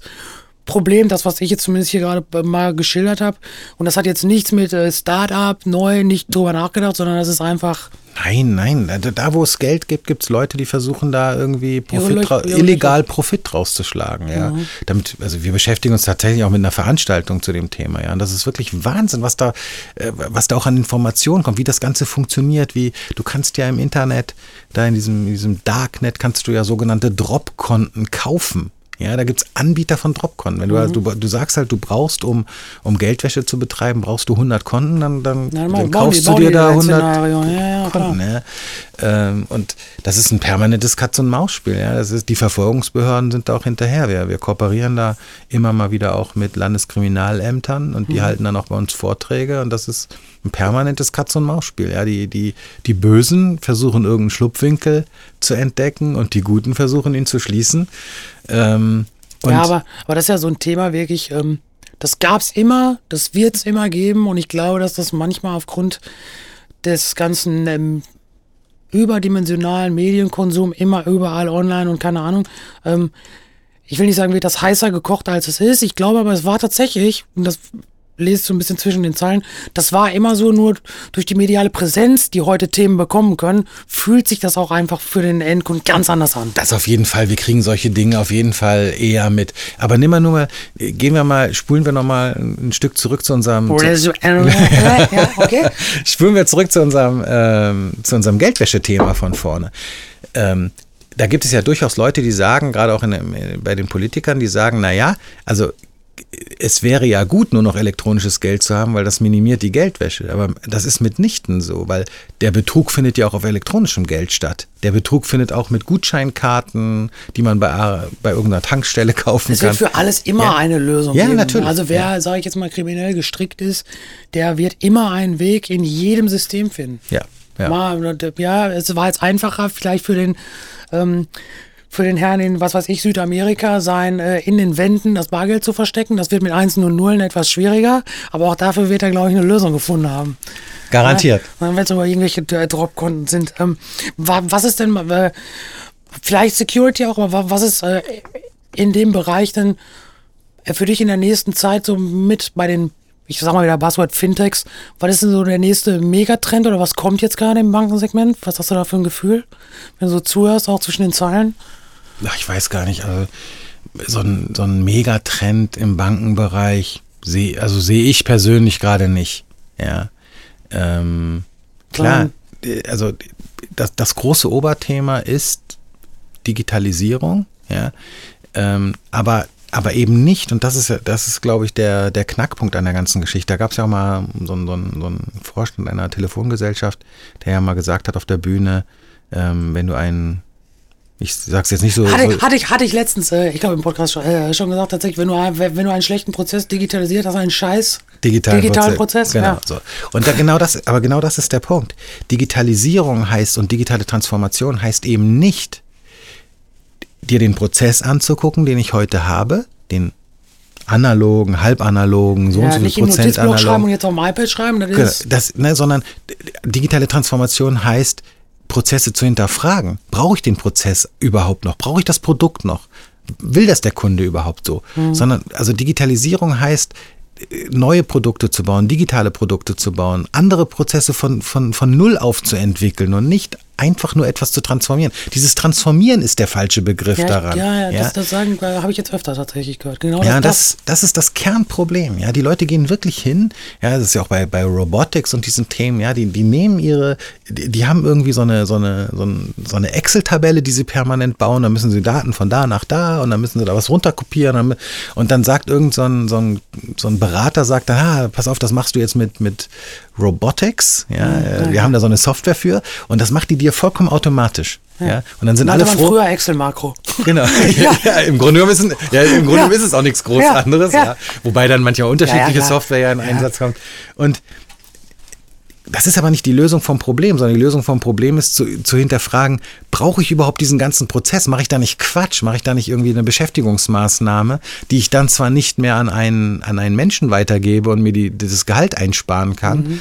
ähm, aber der Prozess ist eigentlich totaler Quatsch, ja, weil er auch oftmals gar nicht vom Kunden aus gedacht ist. Ja, das, das hat ja nicht nur mit Banken zu tun. Das, ist, das gilt ja überall. Wie oft regen wir uns wo auch immer. Ja, bei der Buchung von einem Flugticket, äh, bei, der, bei dem Kauf eines Autos, bei der Beantragung eines Ausweises, also von der öffentlichen Hand bis zu Privatunternehmen. Ja, wir, wir, wir laufen ja permanent an Prozessen vorbei, wo wir denken, hä, äh, wieso muss man das jetzt so machen, wie man es jetzt gerade macht? Ja. Ja, und, und, und das ist, glaube ich, auch wieder so ein Generationsding. Äh, Viele Fragen, die wir uns stellen, wird sich wahrscheinlich mein Sohn irgendwann nicht mehr stellen. Garantiert nicht. So, ähm, Aber ist auch spannend, ne? Ich finde es total spannend, ja. Und ich bin jetzt. Äh, Sonst könnten wir uns vielleicht gar nicht so ausgiebig unterhalten, wenn das alles so. Wahrscheinlich. So wahrscheinlich. einfach wäre und so kontrovers. Und ich finde auch, da gibt es auch gar nicht zwingend immer A oder B, da gibt es meistens sogar C und D noch. Ich finde es auch total spannend und ich bin, bin, jetzt auch nicht mehr der Jüngste, ähm, aber mir macht das total Spaß, mich mit diesen, mit diesen Dingen zu beschäftigen, das zu beobachten, was da gerade passiert ähm, und, und, und dann auch mit den Leuten darüber zu sprechen oder, oder sie wach zu rütteln, sich aber, mit aber diesen ich, Themen zu beschäftigen. Fall, ich habe auf jeden Fall aber die, äh, de, den Eindruck, dass du auf jeden Fall zur Generation Digitalisierung gehörst, die nicht, äh, die nicht sagen, oh, da fällt ganz viel weg, sondern nee, oh, macht einfach den Kopf auf und dann können wir alle viel daraus ziehen. Dass du eher ich ja. nenne mal vorsichtig, der Good Cop bist. Ja, also klar, man kann, man kann immer nur von, man kann von der einen oder von der anderen Seite drauf gucken und ähm, nimm ein Beispiel, eine große äh, deutsche Bank, die nicht die Deutsche Bank ist, bleibt ja nicht so viel übrig, ähm, entlässt 9000 Mitarbeiter. So, das ist erstmal dramatisch und natürlich jeder Journalist wird sich drauf, ja, drauf ja, 50.000 Mitarbeiter, davon werden 9.000 entlassen, ist ja nicht wenig. Ähm, da hauen wir jetzt mal drauf. Die suchen aber auch 2.000 bis 3.000 Mitarbeiter. Also der Nettoabbau ist deutlich kleiner. Ja, und was suchen sie? Sie suchen Fachkräfte rund um das Thema Digitalisierung, Prozesse und so weiter und so fort. So, und ich glaube sehr wohl, und ich hatte gerade erst zwei, zwei Geschäftsführer von einer mittelständischen Bank bei mir im, im Büro zum Interview, die gesagt, die wachsen. Das ist eine reine Online-Bank, eine reine Online-Bank. Und die hatte ich vor zwei Jahren im Interview. Und da haben sie gesagt, ähm, sie, sie bauen irgendwie oder haben aufgebaut von 80 auf 100 oder 120. Jetzt sind sie schon bei 140. Ja, das ist eine reine Online-Bank, die, die, die gnadenlos ihre Prozesse nämlich überdenken und gucken, wie kann ich die noch äh, smarter machen, wie kann ich die noch digitaler machen, etc., die wachsen. Und die haben schon vor zwei Jahren gesagt, äh, dass das eben Quatsch ist, dass wenn wir es richtig machen, ja, dann werden wir nicht ähm, die Hälfte der äh, in Beschäftigung lebenden Deutschen in die Arbeitslosigkeit entlassen, ja, sondern da wird es andere, gute, bessere Jobs geben. Natürlich. Wie das in jeder Revolution, ja. nicht wahr? Ja, und es ist auch Quatsch zu sagen, dass bestimmte Leute das nicht lernen können. Ja, also man, man kann jedem alles beibringen. Ja, wenn man, wenn man will, kann man, kann man etwas lernen und da kann man auch in dieser neuen Welt einen Job finden. 100 Prozent, ja. Außerdem haben wir ja sowieso, also ich meine, wir haben ja, nehmen wir jetzt mal die Bundesrepublik Deutschland, wir haben ein Generationsproblem. Das heißt, wir haben ja sowieso sukzessive weniger ähm, die in Lohn und Brot stehen werden wollen können aufgrund von äh, Alter. Ja. Und damit bauen wir ganz automatisch ab. Also deshalb hilft uns auch die Digitalisierung, dieses, dieses Demografieproblem in den Griff zu kriegen. Aber das wird nicht so sein, dass wir plötzlich nur noch 25 Leute in Lohn und Brot haben. Ja, das ist nicht so. Ja. Ich würde gerne mal ähm, auf ein Thema eingehen, das hatten wir ganz zu Anfang mal. Äh, da fing ja deine Story eigentlich an, und zwar bei Xing. Ähm, alle reden immer über Social Media, Vermarktung und all so ein Kram. Ähm, du als Person hast auf Xing 56.000 Follower. So, und ähm, dafür aber in, äh, in den anderen Kanälen, ich habe mir das natürlich alles angeguckt, relativ wenig. Das liegt aber, wenn ich das so verfolge, logischerweise daran, auf bei LinkedIn natürlich auch extrem viel. Das heißt, du hast dich bewusst auch für dich und dein Business natürlich auch entschieden, weniger Personen, beziehungsweise Personen wirklich rein B2B. Oder? Genau. So, das heißt, du, du hast gesagt, äh, pass auf, äh, was ich esse, das hat keinen zu interessieren, sag ich jetzt mal vorsichtig. Ähm, weil manchmal ist es ja auch dieses Jahr, genau, weil ich beides gebe, funktioniert es besser. Ähm, aber wenn ich das verfolge, klar, da sagen die Zahlen schon mal hart aus, aber auch von der Umtriebigkeit her bist du eigentlich da unterwegs. Also ich habe so, ich hab so, das sind so zwei, drei Regeln obendrauf sozusagen. Ich habe, glaube ich, auch schon mal ein Burgerbild irgendwie bei Facebook gepostet. Ähm, ich finde allerdings tatsächlich Essensbilder komisch. Ja. ja also, mh. Hm. nein, ich habe, also meine erste große Regel ist, ähm, ich weiß viel, also es gibt ja auch Leute, die sich genervt fühlen von Posts, ähm, aber ich poste fast nur, ich würde sagen 95, 96 Prozent beruflichen Kram. Ich mache wirklich die Trennung Social Media ist für mich Beruf mhm. und das Private lasse ich weg. Mhm. Ja, ähm, weil das hat da nichts zu suchen. Einfach, ich, na, ich will nicht, dass, dass, dass die Leute wissen, was mit meiner Familie, meiner Tochter, äh, wie auch immer. Das, das gehört da einfach. Das ist auch eine gute Zeitersparnis, würde ich sagen. das ist auch noch zusätzlich eine gute Zeitersparnis. Und viele Dinge gehören da aus meiner Sicht halt einfach nicht hin. Aber das muss jeder, ich will ja jetzt Ja, auch ja, nicht. Ja. Der, der Moralapostel, sein, das muss jeder für sich entscheiden. Aber meine, meine Regel war immer, ich nutze diese Dinge beruflich Mhm. und das Private da, ein bisschen schon, damit das nicht so aussieht. Ja, damit es dich ja auch so lebendig macht, sag ich mal, genau. genau. Da steckt ja auch ein Mensch dahinter. Aber beruflich. Und dann bleibt halt auch nicht viel. Also äh, damals gab es im Grunde genommen nur OpenBC, das heutige Xing. Ähm, bei LinkedIn habe ich ja auch irgendwie 12.000 Kontakte. Das ist das, das zweite große wirtschaftliche Netzwerk. Twitter nutzen wir auch, habe ich auch relativ viele Follower. Das, das nutzen wir aus meiner Sicht noch tatsächlich auch noch zu wenig, auch noch zu wenig in der Redaktion, weil ich halte das als Nachrichtenkanal ähm, schon auch relevant. Ähm, ja, und was sollen wir bei Instagram posten? Ähm, ein Bild vom 100-Euro-Schein. Ähm, also das, das ist halt momentan, klar, Banken machen das, also im B2C-Marketing macht das sicherlich Sinn. Ja. Im B2B sehe ich da für Banking Club momentan noch nicht so äh, das große Ding. Aber das kann sich auch ändern. Also ich bin da, ich bin da lernfähig und wenn plötzlich irgendwie Nee, aber ich meine vor allen Dingen auch darauf bezogen, dass der, der, der Trend in den letzten, ich würde mal fast sagen, zwei, drei Jahren, geht ja tatsächlich auch zur Personal Brand. Also sprich, Banking Club ist für mich dein Unternehmen. Dann gibt's ja aber den Thorsten.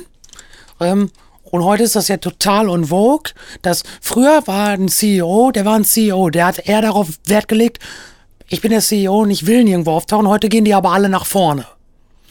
Hast du dich da bewusst ein bisschen, sag ich mal, vorsichtig gegen entschieden?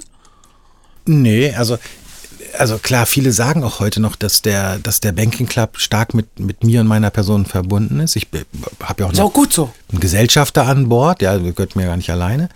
Ähm, aber ich will das tatsächlich auch minimieren, weil, weil es gibt so einen Wettbewerber im Markt, den gibt es auch schon viel länger, gibt es doppelt so lange wie uns. Ähm, da hängt das auch sehr stark an seiner Person. Das ist natürlich ein Problem, wenn du, wenn du extrem wachsen willst und wenn du vielleicht auch mal irgendwann raus willst aus dem Unternehmen, dann musst du es entweder beerdigen oder Je, weitergeben. star je stärker So du dann da implementiert bist, klar. Desto schwieriger ist es, genau. Das heißt, ich möchte schon, das war von Anfang an die Idee, ähm, ich möchte da mitspielen, ich werde auch nicht mit 65 in den Ruhestand gehen, ich arbeite gerne auch bis 70 oder 80 weiter, aber ich mache das, was ich mache, gerne. Für mich ist es keine Arbeit, ähm, aber ich möchte, dass das Banking Club eine eigenständige Marke ist, die auch ohne mich das gleiche Geschäftsmodell weiterführen kann, ja. Und deshalb habe ich schon meine, mich da voll eingebracht, aber ich überlege immer, ähm, auch gemeinsam mit den Mitarbeitern, sind mittlerweile auch über 30 Mitarbeiter, ja, ähm, wie, wie kann diese Marke auch alleine im, im Markt stehen? Ja, also wir, ich, ich war jetzt, ich meine, wir geben ja eine Zeitung heraus Ja. und da bin ich äh, jetzt, weil wir einen, äh, einen, unseren Chefredakteur verloren haben an einen Wettbewerber, nee, einen Wettbewerber, nicht an eine Bank sogar. Ähm, aber jetzt war ich wieder Chefredakteur, ja. So schön. Ja, weiß ich nicht. Wieder was mehr auf der Visitenkarte. Übrigens, für alle, die es nicht wissen, die Zeitung heißt Banking News. Genau, die Zeitung heißt Banking News. Ja, aber also da mache ich mir witzigerweise gar nichts draus, ja. Und ich finde es auch eher fast komisch, weil ich bin ja kein, bin kein gelernter Journalist und ich habe auch nicht das Fach-Know-how für so eine Zeitung. Dafür haben wir ja Leute gehabt, die das mit aufgebaut haben. Und jetzt haben wir am 1.5. einen professionellen Chefredakteur wieder. Und das finde ich super, weil das ist jemand, der, der einfach fachlich das, das Blatt auch weitertragen kann. Und ich fühle mich sogar tatsächlich viel, viel wohler in dieser Herausgeberrolle. Ja. Also die Banking News erfunden zu haben und hinter den Banking News zu stehen und das, das mit einem, mit einem Profi weiterzuentwickeln, finde ich viel spannender, als sozusagen der handelnde Akteur da äh, als Chef zu sein. Das finde ich totaler Quatsch. Das steht mir, das steht mir nicht zu Gesicht.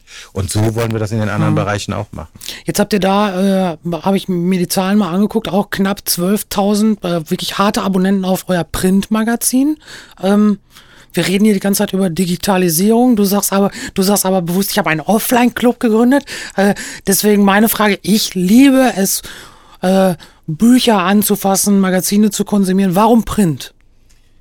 Ja, wir, da, wir, das gibt's ja noch nicht so lange. Ne? Also wir haben tatsächlich, ähm, ich habe ja vorhin erzählt, äh, Gruppe bei Xing, da konnte ich Newsletter produzieren. Das heißt, ich konnte den als Sprache benutzen. Die Leute konnten oder mussten mir zuhören oder zulesen. Ähm, und dann haben wir ein Online-Magazin daraus gemacht, also auch schön designt, im Querformat, PDF, nur so drei, vier, fünf Seiten und haben halt so Meinungen produziert und haben so ein bisschen provokative Fachinformationen in die Branche reingespült. Das Ding hatte über die Xing-Gruppe auch 50.000 äh, Empfänger. Aber die Öffnungsraten wurden schlechter und, und ne, du musst halt, und, und es gab ja auch immer mehr. Damals, als wir damit anfangen, angefangen haben, hatte so ein Banker vielleicht ein, zwei Newsletter. Heute hat er ein, zwei in der Stunde. Oh, ich wollte gerade sagen, heute muss er sich jede Stunde mal drei abmelden. So genau. ungefähr. Und wenn du, wenn du, wenn du sowas verschickst und du bist nicht genau in der Aufmerksamkeitsminute, wo der Zeit das zu, le das zu lesen, dann, dann wird er das vergessen. Morgen Mhm. hat er das nicht mehr. Der verschiebt es vielleicht irgendwo oder denkt, ah, lese ich morgen, liest dann nicht mehr.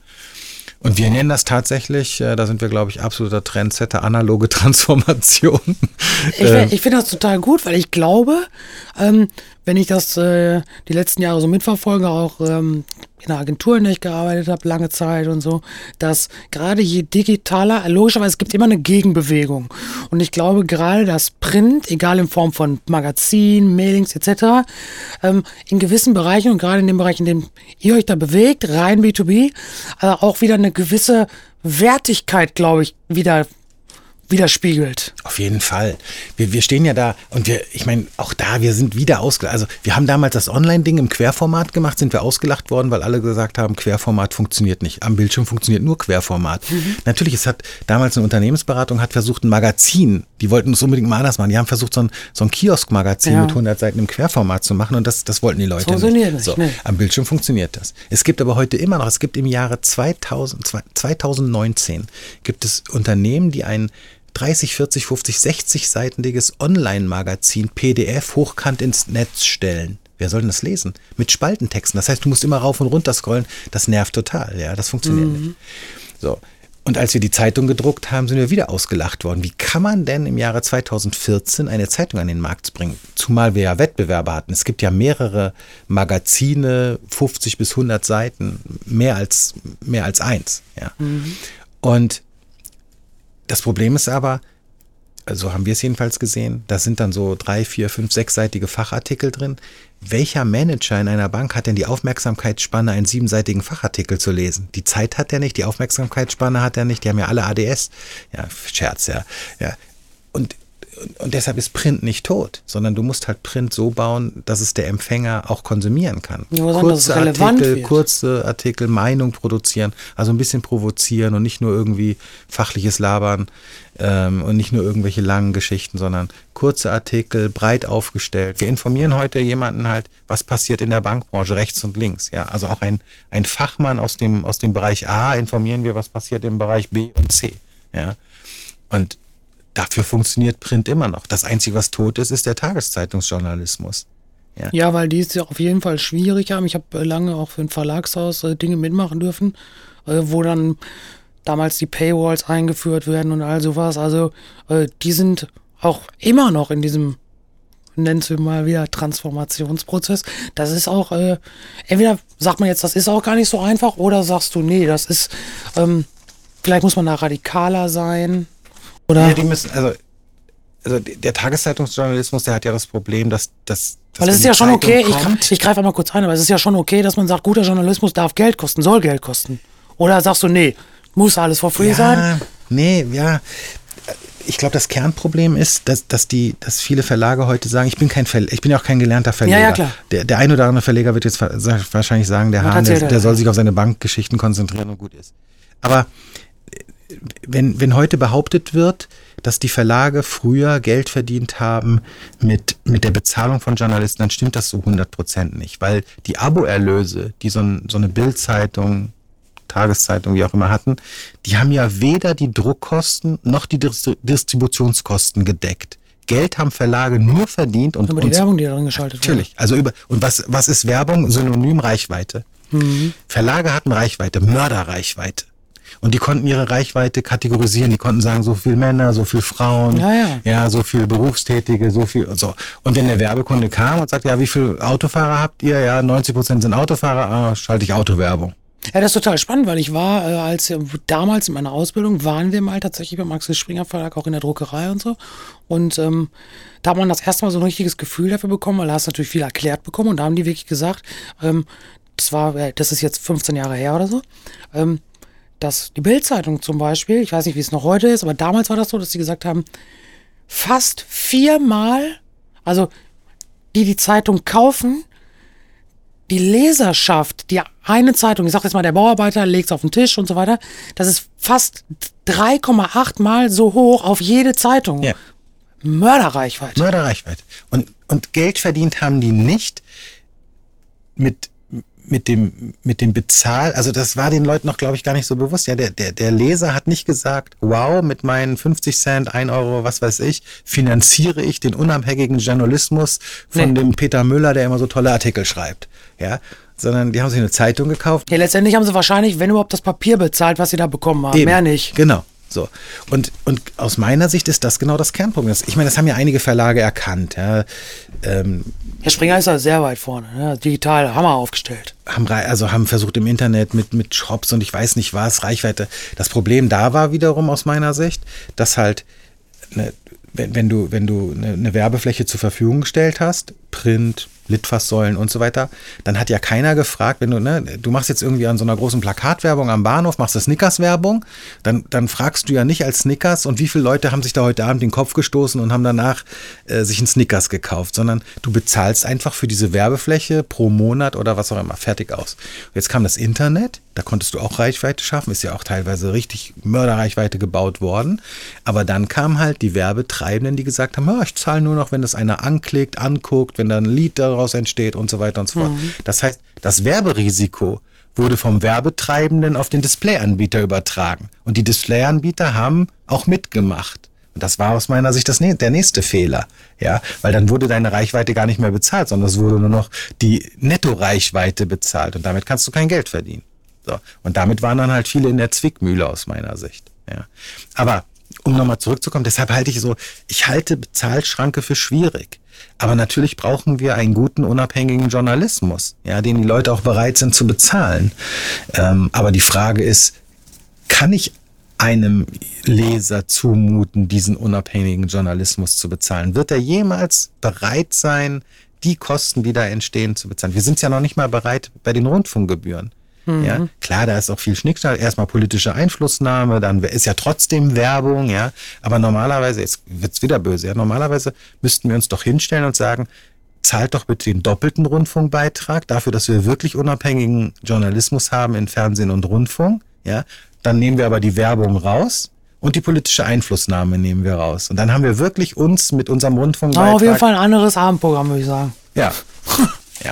ja. Also das braucht ein, eine, ein, ein, eine Demokratie braucht unabhängigen Journalismus. Ja. Und ich habe Angst davor, dass wir, dass, dass die Leute irgendwann nicht mehr bereit sind zu zahlen. Ja, und dass, dass diese, diese Artikelbeiträge, die da kommen, die, die reichen nicht, um das zu bezahlen. Never. Nee, und ich meine, auf der anderen Seite sieht man ja auch immer mehr auch im Netz, dass äh, gerade im, im Bereich auch in den Tageszeitungen oder diesen ganzen Seiten da, ähm, wie viel Artikel, und da reden wir auch wieder über Geld, äh, gekaufte Artikel sind. Das kommt noch hinzu, klar. Ne? Das ist für den, ich sag jetzt mal, der, der nicht zwingend über den Tellerrand gucken kann, der sieht das gar nicht. Und dann auch, ja, das Produkt, das, da hat aber einer einen guten Test, das äh, kaufe ich jetzt mal, ne? Und hat vorher aber gar nicht dieses ganz kleine Anzeige, sponsort Post und so gelesen. ne? Ich habe ähm, noch gesehen, mal ferner vom Banking Club, du bist in zwei Beiräten auch, ne? Im Rotanda Business Club und äh, im, ich muss ablesen, BNP, pa was? Paribas Cardiff. Genau. Wa was ist das und was sind da deine Aufgaben? Naja, im Rotonda Business Club bin ich, bin ich viele Jahre Mitglied geworden, gewesen und die haben irgendwann einen Beirat gebaut, um halt ähm, in, dem, in, dem, in dem Club Themen voranzutreiben. Und ich bin da tatsächlich in Köln derjenige, der so die Banking-Themen treiben soll. Das ist, das ist aus meiner Sicht noch nicht da, wo es sein könnte. Da könnte man noch viel mehr draus machen. Ähm, da muss ich aber auch selber zugeben, ähm, fehlt manchmal auch die Zeit. Ähm, bei Cardiff, das ist der, der Versicherer der, der BNP Paribas Gruppe weltweit und ich bin aber ja in dem deutschen Beirat. Ähm, die machen Versicherungsgeschäft, White Label, die kennt man deshalb nicht, ne? Man kennt so große Versicherungsgesellschaften, Cardiff kennt man nicht, weil die fast nur White Label Versicherungen machen. Die machen White Label Versicherungen für ähm, Autohersteller, ne, die, die, die Kfz-Versicherung oder die Garantieversicherung. Dass dann BMW, VW, Audi sagen kann, wir haben eine eigene Versicherung, aber eigentlich. Genau, Ich, eigentlich ich kenne das nur aus dem Energiesegment, da gibt es das ja auch ohne Genau. Ende. Ja, Und da steckt Cardiff dahinter. Und deren, deren Kunden sind deshalb halt eben nicht äh, die Endkunden, sondern sind unter anderem Autobanken oder Banken. Und ich bin da derjenige, der sozusagen das Bankennetzwerk mit reinbringt und über, über, über Dinge diskutiert. Es gibt ein sozusagen böses Produkt innerhalb mhm. der KDIV, das ist die Restkreditversicherung, ja, die halt äh, die Verbraucherschützer sehr äh, bemängeln. Das hat sehr stark mit, mit ähm, äh, den Provisionen zu tun, die hinter dieser Restkreditversicherung liegen. Die sind in den letzten Jahren tatsächlich ein bisschen böse geworden. Ähm, witzigerweise ist es aber so, dass wenn man den Kunden fragt, dann will der eine Restkreditversicherung haben. Ja, der will, wenn ihm was passiert, nämlich arbeitslos oder krank ist, dass er trotzdem diese Rate bezahlen kann. Da hängt ja einiges dran. Und wir haben da eine Studie auch mal in Auftrag gegeben, auch zum Thema Baufinanzierung. Äh, das in Deutschland gibt es das gar nicht, die, die Baufinanzierung, weil halt dieses Gebührenmodell darüber schwebt. Es gibt in Deutschland keine Restkreditabsicherung für eine Baufinanzierung. Das Einzige, was die Banker den, den Kunden anbieten, ist ein Todesfallschutz. So, aber das bringt ja nichts. Ja, das letzte ja. keine Taschen, ne? Ja, vor allen Dingen, also ich, ich mach doch nicht, ich, ich sichere doch, damit ist meine Familie nicht abgesichert, beziehungsweise ja, nee. auf den Tod, aber das ist ja, das ist ja ein schlechter, schlechter Deal, ein, ein Kredit nur auf den Tod abzusichern, ja. Die, und im Übrigen sind auch die häufigsten Ausfallfälle, sowohl bei Baufinanzierung als auch bei anderen Krediten, sind Arbeitslosigkeit, Krankheit. Das mhm. heißt, diese beiden Situationen muss ich ja absichern.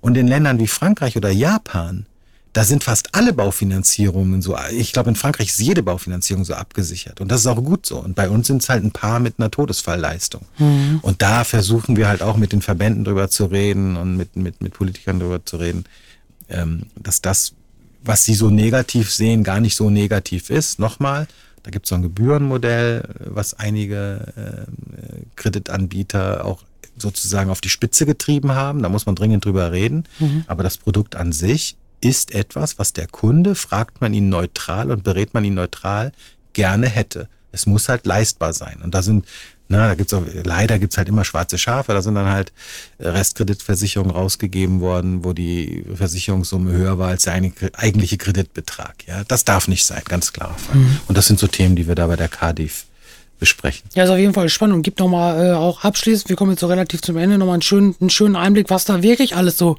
hinterhängt, hinter diesem äh, Wort Bank mit den vier Buchstaben. Ne? Das äh, hat man ja von außen logischerweise auch gar keinen Blick für. Ne? Ja, und ich glaube, wir haben sogar nur einen kleinen ja, Teil. Klein. Ja, aber, aber immerhin wissen wir alle schon mal mehr. Ich habe noch drei Fragen. Ähm, eine, die, die finde ich immer wichtig, weil es ja um, auch um die Person, also um dich ähm, geht. Wir sind hier alle nur digital unterwegs. Zum Glück hast du hier zwei tolle Offline-Themen mit selber initiiert. Ähm, Mach du doch mal alle Geräte in deinem Kopf jetzt aus, alle Smartphones, leg die mal in die Ecke. Ähm, Gibt es bei dir sowas wie ganz gezielte Offline-Zeiten? Und wenn ja, wie verbringst du die? Ähm, naja, ich gehe ich geh zu wenig zum Sport. Ähm, aber wenn ich zum Sport. Ja, dann können wir zusammen da nicht hingehen. Das ist doch gut. ja, aber mein, mein Orthopäde hat mir irgendwann gesagt, ich muss dringend was für meinen Rücken tun. Und das habe ich dann vor anderthalb Jahren auch mal begonnen. Ich bin gar nicht so ein, so ein Fitnessstudio-Fan, aber das habe ich dann mal gemacht. Habe mich in, in belohnt mit einem sehr hochwertigen Fitnessstudio, wo mhm. ich sowieso gerne in die Sauna gehe. Also die haben nicht nur eine Sauna, sondern so, so eine Saunalandschaft ja. in Köln. Und das ist tatsächlich meine Offline-Zeit. Das genieße ich da mal so einen Sonntag anderthalb Stunden Sport zu machen und dann aber fünf Stunden zu bleiben und dann noch äh, die Seele baumeln zu lassen in der Sauna. Aber hast du, hast du ein Problem damit, mit, äh, also ich höre das manchmal bei mir so, mach doch mal das Handy aus und so. Hast du, machst du das bewusst oder nein? Ist das ein Problem für dich? Ähm, aus im Sinne von Flugmodus oder komplett ausgeschaltet? Ja, oder zumindest so, so weglegen, dass man sagt, okay, pass auf, jetzt ist wirklich Family Time und ich gehe es auch wirklich nicht ran. Also Bewusst oder, oder hast du das einfach vielleicht auch drin und sagst, das ist für mich selbstverständlich. Ja, was, was ich zum Beispiel nicht habe, ähm, was, was viele haben, ich habe keine, ich habe so gut wie keine Benachrichtigung. Also mein Handy ist sozusagen, wenn ich es nicht in der Hand habe, sowieso immer aus und ich habe keinen okay, Stress. Okay. Äh, das, das siehst du jetzt ja auch. Es gibt ja Menschen, mit denen redest du und die müssen permanent Mach drauf gucken, ob da irgendwas bing, bing, genau. Ja, ja, genau. Also bei mir sind von jedem Messenger, äh, von all den Dingen sind die Benachrichtigungen ausgeschaltet. Ja, ich glaube, das nimmt schon mal viel weg, weil du dann auf jeden Fall gar nicht dieses ich muss drauf gucken, weil da ist was gekommen, genau. sondern nur wenn ich mich proaktiv entscheide, in das Programm zu gehen dann können da auch 500 Nachrichten, dann lese ich die auch. Genau. Aber ich glaube, das nimmt schon mal viel weg. Genau. Guter Hack, Leute. Guter Hack. es gibt nur einen Kanal, der offen ist, den sage ich natürlich jetzt nicht. Ja. Es gibt einen einzigen Kanal, der offen ist. Der brummt tatsächlich, wenn, wenn. Permanent. Nee, der brummt, wenn, wenn eine Nachricht kommt. Und das weiß vor allen Dingen meine Tochter. Mhm. Ja. Und das ist der Kanal, wenn, also die, die kann mich auch überall anschreiben, wo sie will. Aber sie weiß, der eine Kanal. Der ist offen und da Der ist offen und da erreiche, da erreicht sie mich immer sozusagen, weil der brummt auch im ausgeschalteten Modus. Und dann weiß ich, dass den kennen ganz wenige, den Mhm. Das Kanal. Dass das der ist, der offen ist. Ähm, und der ist auch nicht mehr so State of the Art momentan. Mhm. Äh, und dadurch, der ist offen. Und alle anderen sind, sind nicht sichtbar. Da muss ich aktiv die App öffnen, um zu gucken, wer Ja, hat da das jetzt geschrieben. gut. Das habe, habe ich tatsächlich bei zwei, drei Apps auf meinem Handy auch und muss sagen, dass mir das auf jeden Fall eine gewisse äh, Lebensqualität zurückgegeben hat. Tatsächlich. Absolut. Also ich habe das mal, ich habe das mal wirklich mal experimentiert. Ich habe mal überall nicht nur diesen, diesen Kennzeichenzähler eingeschaltet, sondern wirklich auch so ein Pling, ja. Und dann, also Mail, WhatsApp, Facebook, LinkedIn Alles und so offen, weiter und alles so weiter. Push? Und, und dann machst du noch Pling, Pling, Pling, Pling, Pling. Da bist du, da bist du ja bescheuert bei. Kannst einen Song draufschreiben. Ja. Wir, wir kommen ganz am Ende mal auf, äh, auf, den, auf, das, äh, auf den ganz am Anfang. Hast du ähm, ja erzählt von deiner Banklehre. Äh, jetzt gehen wir nochmal zurück. Ich bin jetzt 18 Jahre alt, bin gerade fertig mit dem Abitur. Würdest du heute jemandem raten, eine klassische Banklehre noch zu machen? Ja.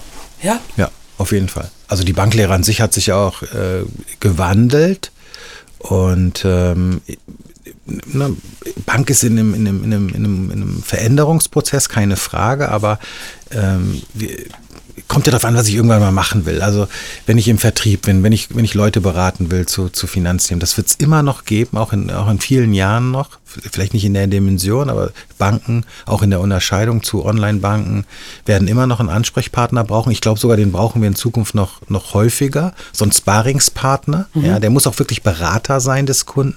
Vielleicht ist der dann irgendwann mal auch eben nicht mehr durch Provision bezahlt, sondern durch Honorar. Das wird ja auch mal wieder diskutiert. Ja. Und äh, dadurch, dass Bank ähm, ja wirklich auch ein sehr technologisches Unternehmen ist äh, und gibt es da einfach auch gute Jobs, ja. Also es gibt gute Jobs ähm, im Bereich, im, im Backoffice-Bereich, wo Produkte gebaut werden, wo eben diese Prozesse gebaut werden.